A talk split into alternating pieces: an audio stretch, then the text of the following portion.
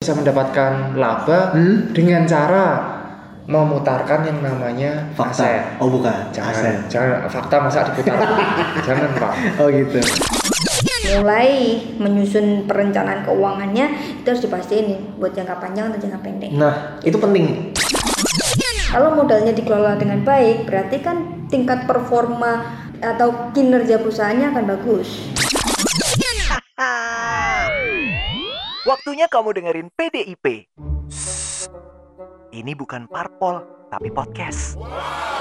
Pak dosen, ikut podcast.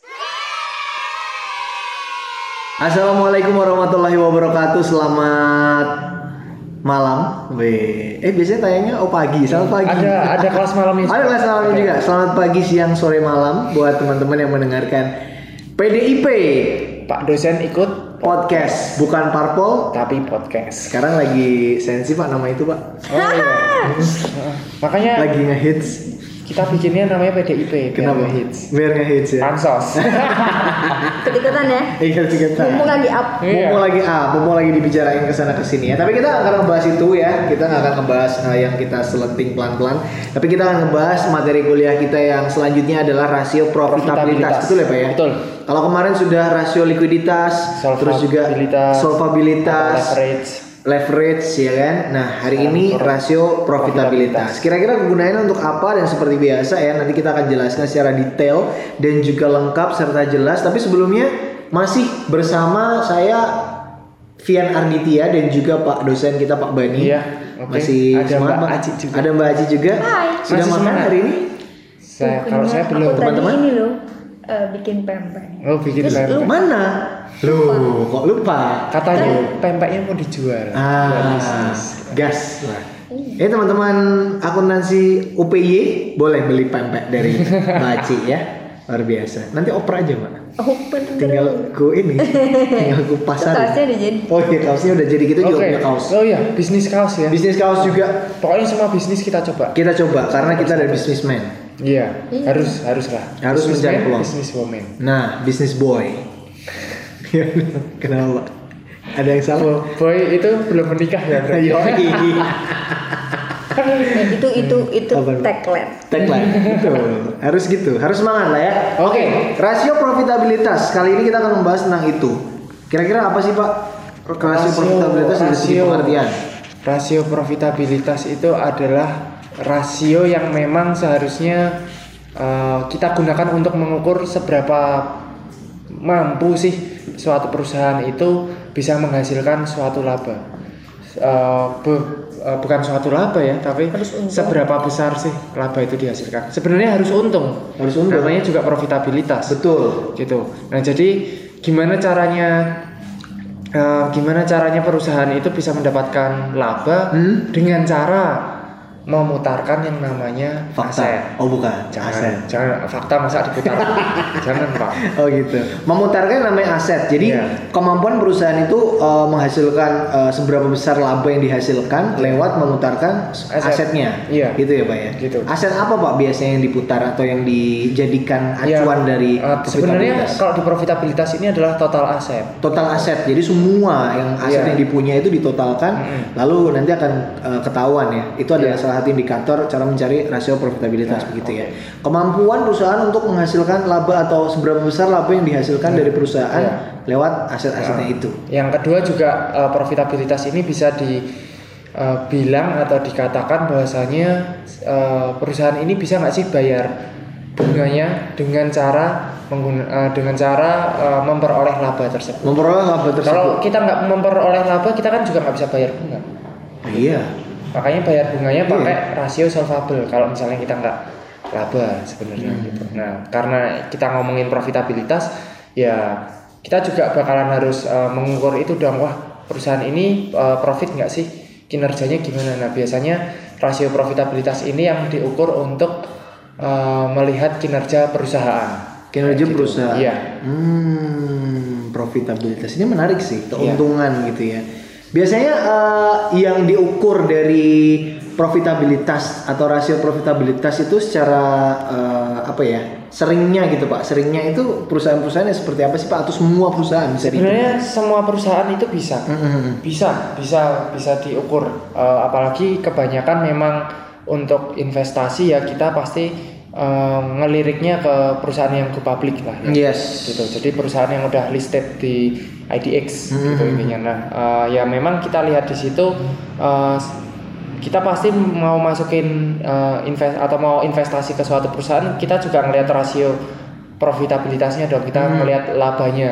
Kalau orang awam pasti wah ngelihat lab, eh, ngelihat harganya yang penting naik ya Yes. senang Ah, gitu. betul. Tapi kan kita juga kepengen dapat dividen nih Betul.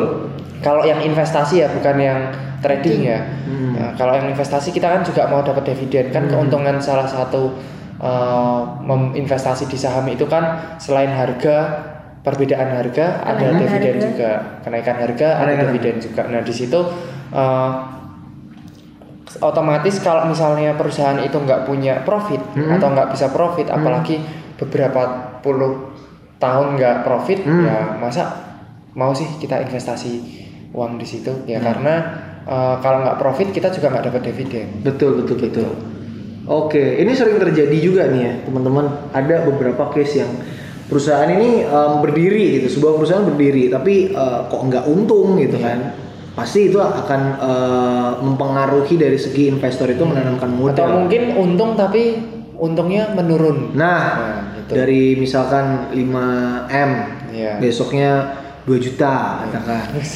Besoknya lagi 500 ribu misalkan ya itu kan penurunan kan berarti kan nah itu juga itu kalau di Apa? etika bisnis Hah? udah dibilang akan pilot oh gitu ya Gitu. tapi habis 500 ribu 5 m lagi pak itu kalau saya memimpinnya kayak gitu oke perusahaan-perusahaan yang eh, biasanya untung keuntungannya itu turun atau misalkan eh, tidak untung sama sekali itu bisa dihitung rasio profitabilitas cuman kalau dari segi auditor nih pak Iya, dari oke. segi auditor rasio profitabilitas itu eh, berpengaruh di segi mana Nah, oke. eh, nanti kita akan membahas terkait tentang audit dari sisi auditor, Mhm. investor, sama eh, personal planner ya, Mbak. Personal Iya. planner. Nah, Wah, jadi biasa nih. eh, kalau dari auditor itu sebenarnya eh, kita melihat di situ eh, pendapatan labanya.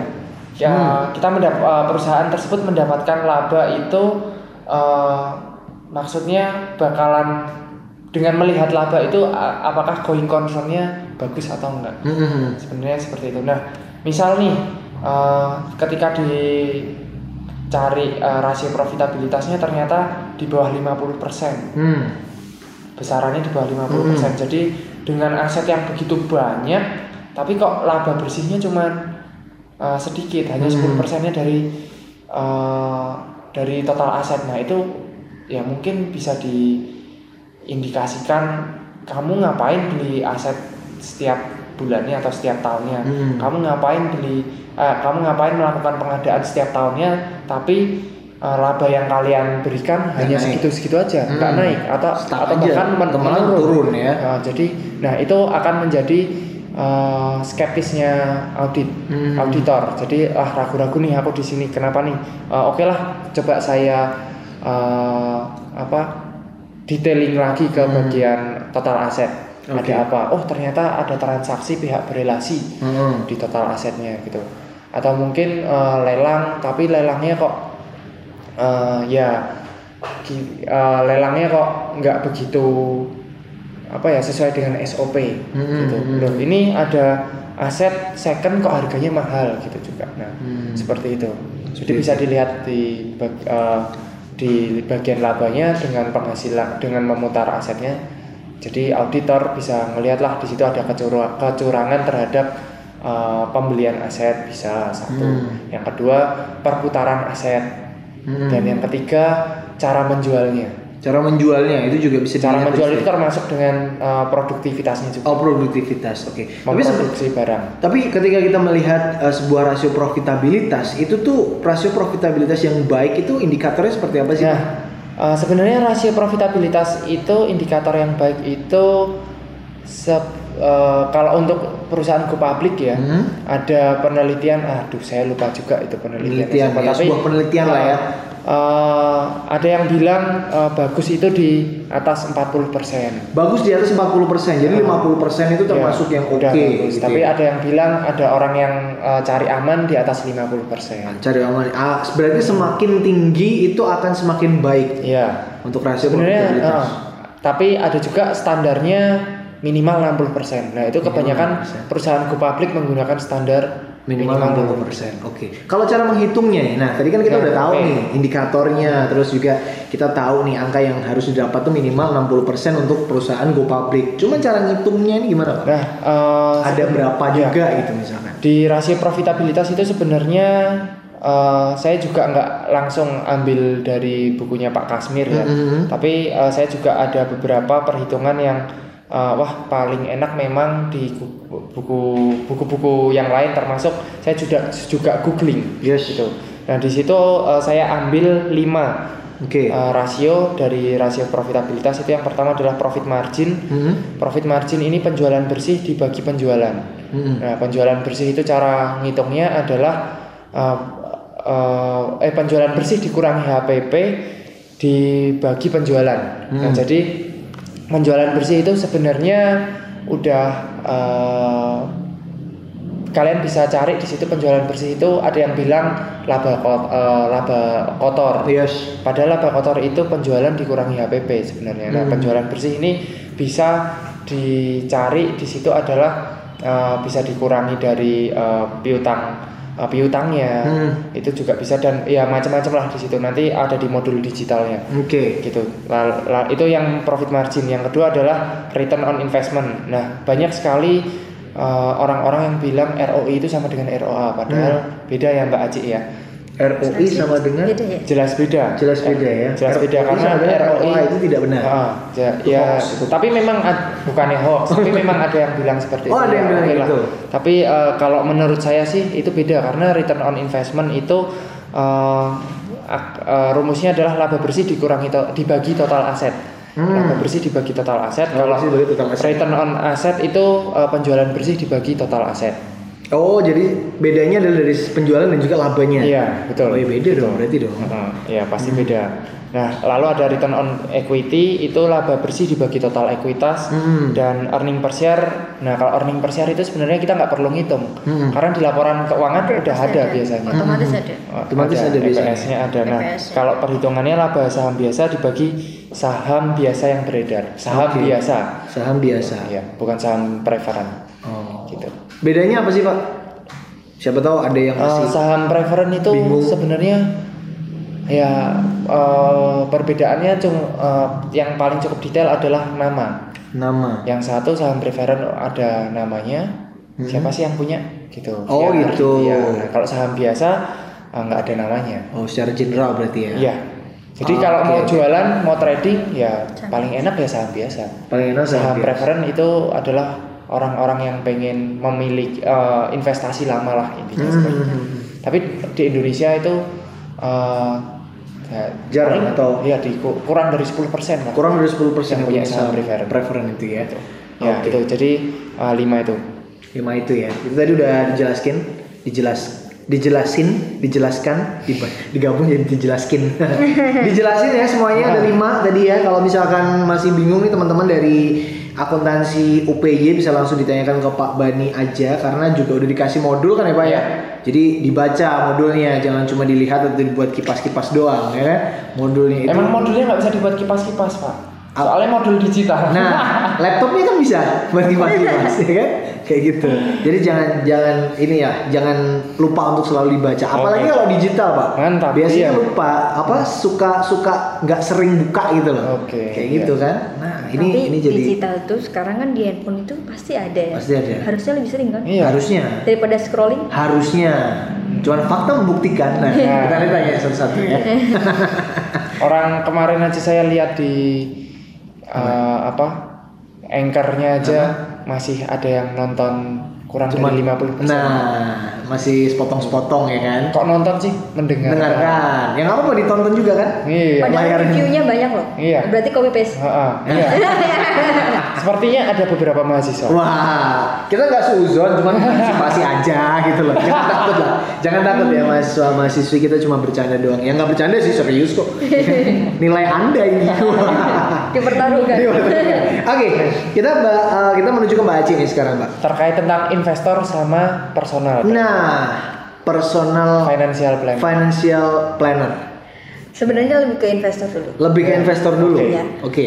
Eh, artinya kalau kita melihat tadi ya eh, Hmm. rasio profi- profitabilitas, artinya Profitabilitas. kan ya perusahaan harus untung dan kita Hmm. memilih perusahaan yang harusnya pasti untung, Yes. gitu kan? Jang- eh, apalagi untuk investasi jangka panjang, Hmm. ya kan? Karena rata-rata sebenarnya idealnya eh, investasi di saham Hmm. itu more than five years. Gitu. Ya. Ya, tapi kan kenyataannya setiap hari harganya naik turun Betul, sehingga fluktuatifnya eh, sangat- iya, fluktuasinya sangat ini ya. sangat ini ya karena kan Sangat sering. tergantung dari pasar, gitu Betul. kan. Sehingga orang banyak lebih tertarik di fluktuasi kenaikan dan eh, penurunan harga itu. gitu kan. Alhasil pada trading. Alhasil pada trading, ya kan? Nah, biar cuannya tambah Lebar, gede, ya, betul. Mhm. Itu itu psikologis, gitu. Iya. sehingga kadang kita itu eh, sulit untuk memisahkan mana yang untuk jangka panjang dan mana untuk jangka pendek Betul. gitu. Nah sehingga di nanti kalau teman-teman udah mulai menyusun perencanaan keuangannya itu harus dipastiin nih buat jangka panjang atau jangka pendek. Nah, itu penting membreakdown atau me- mengklasifikasi perencanaan keuangan itu tadi ya. Hmm. Mau invest katakan itu buat jangka panjang atau yang lain-lain Ya, gitu. gitu. Karena kalau kita memastikan diri atau memilih eh, investasi di saham, ya membeli saham untuk jangka panjang, artinya kita harus melihat si performa perusahaan itu. Betul. Salah satunya adalah dari eh, profitabilitasnya, Hmm. gitu. Profita, eh, rasio profitabilitasnya seperti apa, Hmm. gitu. Kalau memang dia tidak cukup baik memberikan return, karena kan kita akan mengandalkan yang namanya dividen tuh. Yes. Ya kan dividen kan akan dikeluarkan paling tidak setahun sekali atau maksimal dua kali, Mm-mm. ya kan? Kalau performanya bagus pasti kita dapat dividen dong, Iya. gitu. Kalau performanya sangat bagus berarti dividen kita tambah bagus dong, Betul. Ta- tambah banyak, Tambah ya banyak, kan? tambah. Nah, itu yang dijadikan sebagai acuan sama teman-teman saat memilih perusahaan, Hmm, gitu. Sehingga paling tidak teman-teman tahu eh, ah, apa sih sebenarnya kalau kalau orang atau kalau perusahaan itu sorry kalau perusahaan itu ROI-nya itu bagus E ya ROE-nya itu bagus berarti otomatis manajemen ya pengelola perusahaan itu dia sangat efektif eh, mengelola yang namanya modalnya equity-nya. Mm-mm. gitu kan? Kalau modalnya dikelola dengan baik berarti kan tingkat performa atau kinerja perusahaannya akan bagus ya Iya. kan? Karena modalnya berputar ya sehingga eh, profitnya besar Iya. ya kan semakin besar profitnya eh, semakin besar profitnya berarti share yang akan dibagi ke si investor juga besar Mm. gitu. Nah, pun dengan ROE atau ROI gitu, itu tingkatnya juga harus semakin tinggi itu semakin bagus gitu. Kenapa? Karena ya tadi akan memberikan feedback ke kita itu salah satunya kan pembagian dividen gitu. Semakin bagus performanya kan kita dapat dividen semakin besar. Iya, benar, benar. Gitu. Siapa sih yang nggak pengen setiap tahun dapat dividen 10%? Aduh, nggak ada yang mau, nggak nggak ada yang nggak mau. Nah, jarang karena performanya eh, rata-rata paling 30, 40, 50 persen udah bagus banget. Mm-mm. Gitu. Sehingga kenapa share-nya yang dibagi ke investor biasanya maksimum ah, ada sih kemarin yang share 12 persen juga ada dan itu pasti rebutan Yes. gitu.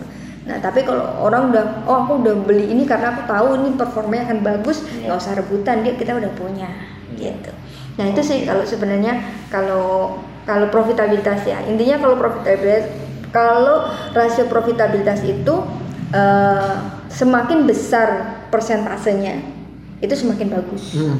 Artinya manajemen mengelola aset maupun ekuitasnya ataupun kinerja perusahaan itu memang eh, bagus. Sehingga layaklah untuk dibeli.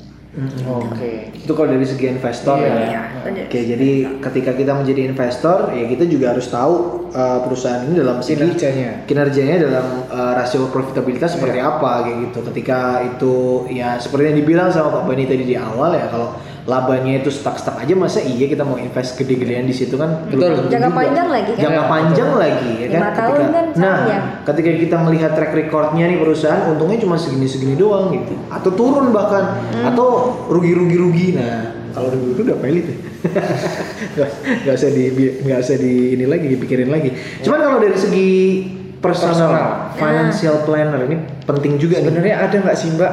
Eh, misal nih saya dihitung profitabilitasnya bisa nggak sih? Bisa. Bisa. Bisa dan harus bisa.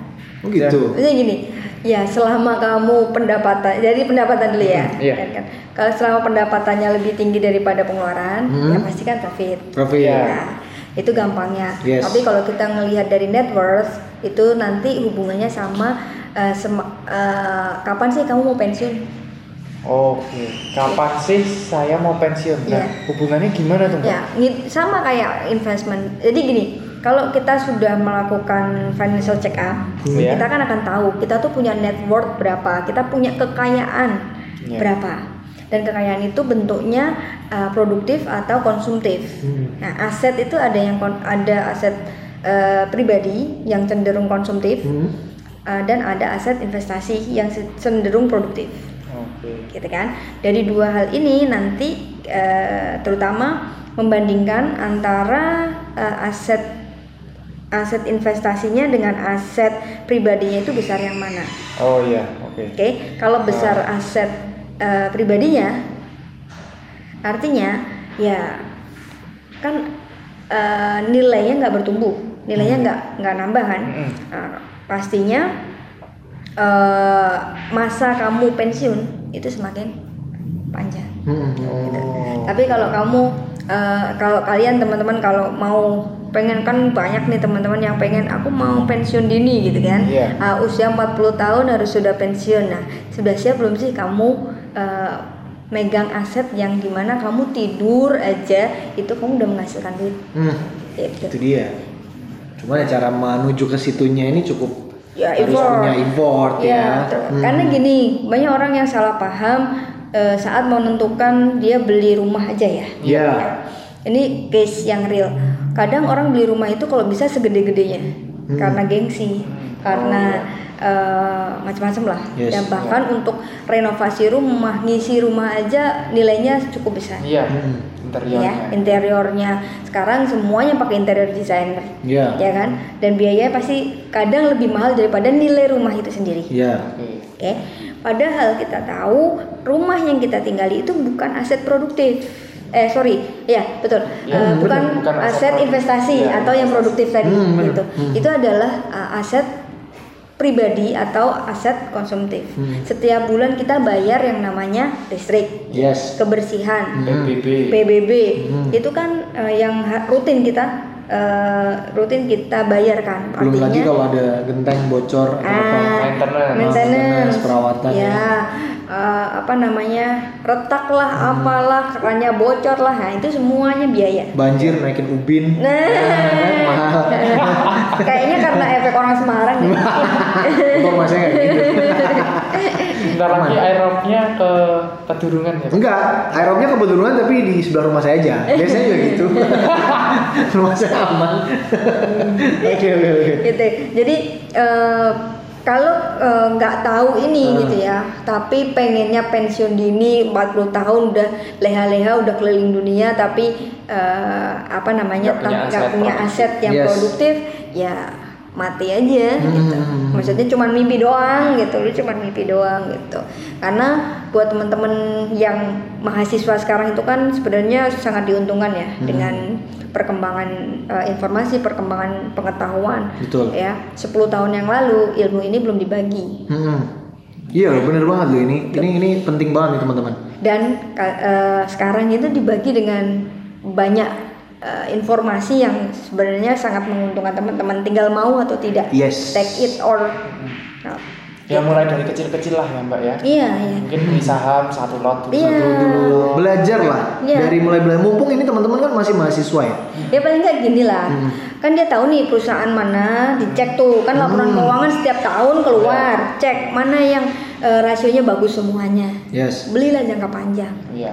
Gitu. Paling nggak eh, lulus kuliah itu udah pegang perusahaan yang memang eh, confirm dengan ilmu yang kalian pelajari. Nah, Yang minimal lulus kuliah 10 lot lah. Ya janganlah 100 lot.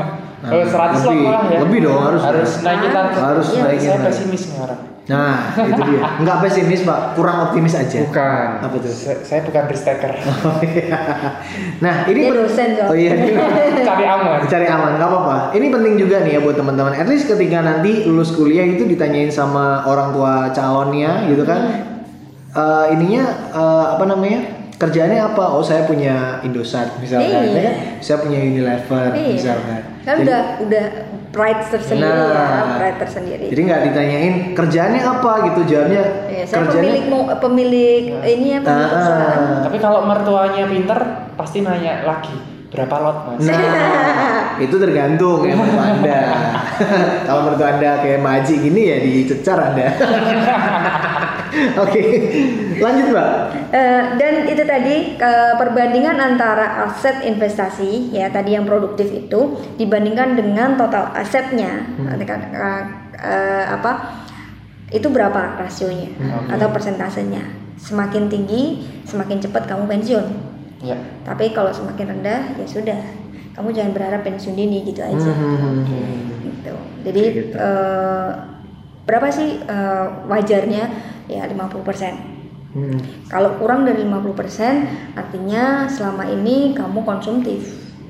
Hmm. Kamu nggak punya aset Iya, yang iya, produktif gitu. Hmm, menarik juga nih. Jadi kita bisa mulai dari sekarang ketika kita belajar soal rasio profitabilitas, kita juga bisa menerapkan ke kehidupan sehari-hari kita. Iya, betul. Gitu. Ya sama kayak mana- manajemen ya kan. Manajer itu harus pintar mengelola aset. Yes. Ya kan? Kalau asetnya efektif, pasti kan eh, dia memberikan performa eh, sorry, performa yang bagus terhadap perusahaannya, Iya. ya kan? Bas- Berarti kan eh, untungnya semakin besar, ya kan? Karena dia mengelolanya efektif. Eh, untungnya semakin besar, berarti kan nilai eh, equity-nya semakin naik. Iya. Iya. Sama. Jadi eh, kalau untuk plan, eh, kalau untuk personal ya, kita harus punya dua aset ya berarti. Iya. Aset produktif sama aset Ya, pribadi. Pribadi. Ngomong-ngomong punya aset produktif nggak? Oh, ya. kalau saya ada, alhamdulillah ada. Saya kalau ngomongin punya punya atau enggak ya punya ini gitu. Banyak enggak? Dia banyak produktifnya. Iya, iya. Sekarang banyak produktifnya ya. Ya banyak produktif karena membantu Pak Bani untuk membuat podcast. Jadi itu produktif saya, ya kan? Jadi nanti aset saya itu adalah Pak Bani. itu aset produktif saya, begitu ya. Oke, ini menarik banget nih ya eh, tentang rasio profitabilitas. Karena kalau ngomongin soal untung rugi itu eh, aplikatif banget ke diri kita Iya. masing-masing. Nggak cuma perusahaan doang nih teman-teman. Iya. Ini bisa diaplikasiin Oh, oh, juga. Sama diri kita tuh juga harus untung gitu. Iya, benar. Jangan buntung terus tiap Nah. tahun gitu. Kayaknya saya masih kolesterol. Kolesterol di sini. Saya juga masih sih Pak, pengeluaran juga masih banyak sebenarnya. Tapi kan situ udah punya aset produktif. Ya tapi kan aset produktif saya kan belum bisa menopang kehidupan sehari-hari saya Oh, juga. oke. Targetnya. Itu targetnya memang seperti itu. Tapi kan sudah jalan. Kalau saya aset produktifnya masih nol pak. Ya nggak apa-apa. Iya, ini ini sebenarnya perlu di uh, wash brain. Digurah. Pak. Iya, di Iya. Dia ngajar, ngajarin menganalisis gitu kan. Dia tahu pilihan perusahaan Iya. itu yang bagus yang Nah, mana. tapi saya Bahkan auditor. Nah, itu dia. Ya kan? Mengauditan loh. Audit gitu kan. Nah. Eh ditanya aset investasinya berapa nilainya? Nah. Gak ada. Emas. Oh iya. Ya. Kan enggak. Tapi kan itu. Tapi kan kenaikannya sama Iya. inflasinya sejajar. itu itu Ya, sama kayak apa? trading pak. Kalau emas. Kalau juga- saham kan kita dapat dividen. Iya, namanya juga ini lagi apa? Mempersiapkan diri Iya. apa dari emas dulu. Kemarin udah tak udah tak korek-korek dia Lagi. punya emas berapa sih? Iya. Lagian emasnya baru cukup buat seserahan pak. Enggak apa-apa, yang penting udah ada seserahannya. Jadi Iya, nanti kalau paling nggak. lamaran udah bisa. Enggak. Akad lah udah bisa. Akad udah selesai kan. Akad udah selesai, nggak perlu ada resepsi-resepsi segala. Kan corona. Iya, buruan makanya. Oke, ada lagi mungkin yang mau ditambahkan dari Mbak Aci? Itu sih. Oke. Itu sih ya. Oke. Wah, Kalau dari Pak Bani, Ya, materi cukup sih sebenarnya. kuliahnya udah cukup ya? Eh, mungkin kalau masih kurang nanti bisa tanya via saya via WhatsApp atau Hmm. mungkin bisa baca-baca di modul digitalnya. Ya, kalau misalkan mau tanya-tanya eh, saya juga boleh via Valen ya. Jadi bisa lah ya. Oke, bagi baiklah kalau begitu terima kasih Mbak Aci atas materinya luar biasa sekali. Saya jadi tertusuk-tusuk loh. Eh, Untuk menambah aset produktif lagi dan punya target yang cukup signifikan meskipun pandemi tapi itu bukan alasan kan. 40 tahun pensiun. Yoi, harus bisa. Eh, bisa. bisa. Saya kalau pensiun umur 40 kayaknya nggak bisa. Ya. Karena harus lulus butuh dari Kemendikbud. Bukan, artinya pensiun itu adalah kita sud- kalau anak muda ya, Iya. gitu. Itu adalah eh, kita sudah tidak berpikir tentang uang lagi Oh, saat kita nah, bekerja. Gak gitu. mungkin lah kamu usia 40 Itu secara psikologis ya, Mbak? Iya, psikologis. Kalau kerja kan kalau bisa. benar kalau pensiun dini kan kerja itu nantinya akan sebagai aktualisasi aktualisasi diri, aja kayak gitu. Kamu mau dikasih? Saya ya? Iya dong, harus. Umur 40 tahun Kamu punya sama aja terus kan? Oh iya. Siap. umur 40 tahun punya 10 1000 lot Unilever. Bisa, bisa. Atau mungkin 10 ribu. Nah. Sekarang kalau seribu, seribu lot Unilever tuh terlalu murah. Unilever cuma empat ribu. Yo, oh, iya. sekarang 4 ribu ya? Empat ribu. Iya. Kalau saya sih nggak mau punya target 1000 bulat Unilever ya. Satu juta. Saya enggak. Saya mau menaklukkan semua saham gorengan aja. Biar beli, biar beli Unilever ya. itu keuntungannya. Jadi nanti warisannya Hah? saham. Saham. Betul. Iya kan? Rumah. Eh, eh, apa namanya estate plan-nya? Ya. Nah, kalau di financial planning itu ada. Jadi kita tuh sudah bisa merencanakan waris untuk anak kita. Hmm. Nah, kebanyakan kan mikirnya waris itu adalah aset berwujud. Betul. Rumah. Kasihlah aset itu, anak. eh warisan itu saham lah. Betul. Sekarang itu ada dua eh, real asset sama paper asset. Iya, Betul. paper ya kan saham berwujud itu istilahnya ya tadi real asset Iya. tapi sekarang itu yang lebih banyak eh, atau bahkan bisa berkembang lipatannya gitu ya Mhm, mhm. berkali lipat ratusan itu justru adalah dari paper asset Oke. Paper asset. Nah, Luar sekarang biasa. tanah deh dia mau naik berapa kali lagi gitu Hmm. udah mentok Udah mau habis juga tanah iya perkotaan ya, mesti di Perkotaan. Tinggal perdesaan dieksplorasi. Tapi kan kasihan. lama. tapi kan kalau semakin naik harganya sangat tinggi siapa yang mau beli Yes, itu Ya, dia. sama kayak orang-orang sekarang kita butuh pangan. Betul. Sawah jangan dihancurkan, tapi dia juga butuh rumah, coy. Iya, iya. mau beli di apartemen. Iya. Maunya beli lahan. Maunya beli Iya. lahan. Ya, itu polemik ya. Nanti kita tidak usah bahas itu. Baiklah kalau begitu terima kasih Mbak Aci atas materinya Pak Bani juga terima kasih Siap. banyak. Ini Siap. semoga mahasiswa, mahasiswi, teman-teman akuntansi UPY dan juga teman-teman yang lain misalkan dari luar UPY yang mau dengar- mendengarkan ini juga fine fine aja. Kita welcome. Kita Saya welcome juga- siapa pun. Saya seharusnya yang berterima kasih karena udah dibantu membuat podcast. Wah, sama terima kasih Mbak Aci, Iya. terima kasih Pak Fian. Eh, Oh. Mas Fian apa Pak? Om. Oh, Om. Oh ya. Pak. Dio. ya sudahlah kalau begitu sampai ketemu di materi selanjutnya. Wassalamualaikum warahmatullahi wabarakatuh. Sampai ketemu di PDIP selanjutnya. bye bye Eits, jangan sampai ketinggalan di episode selanjutnya ya. Sampai ketemu lagi. Bye-bye.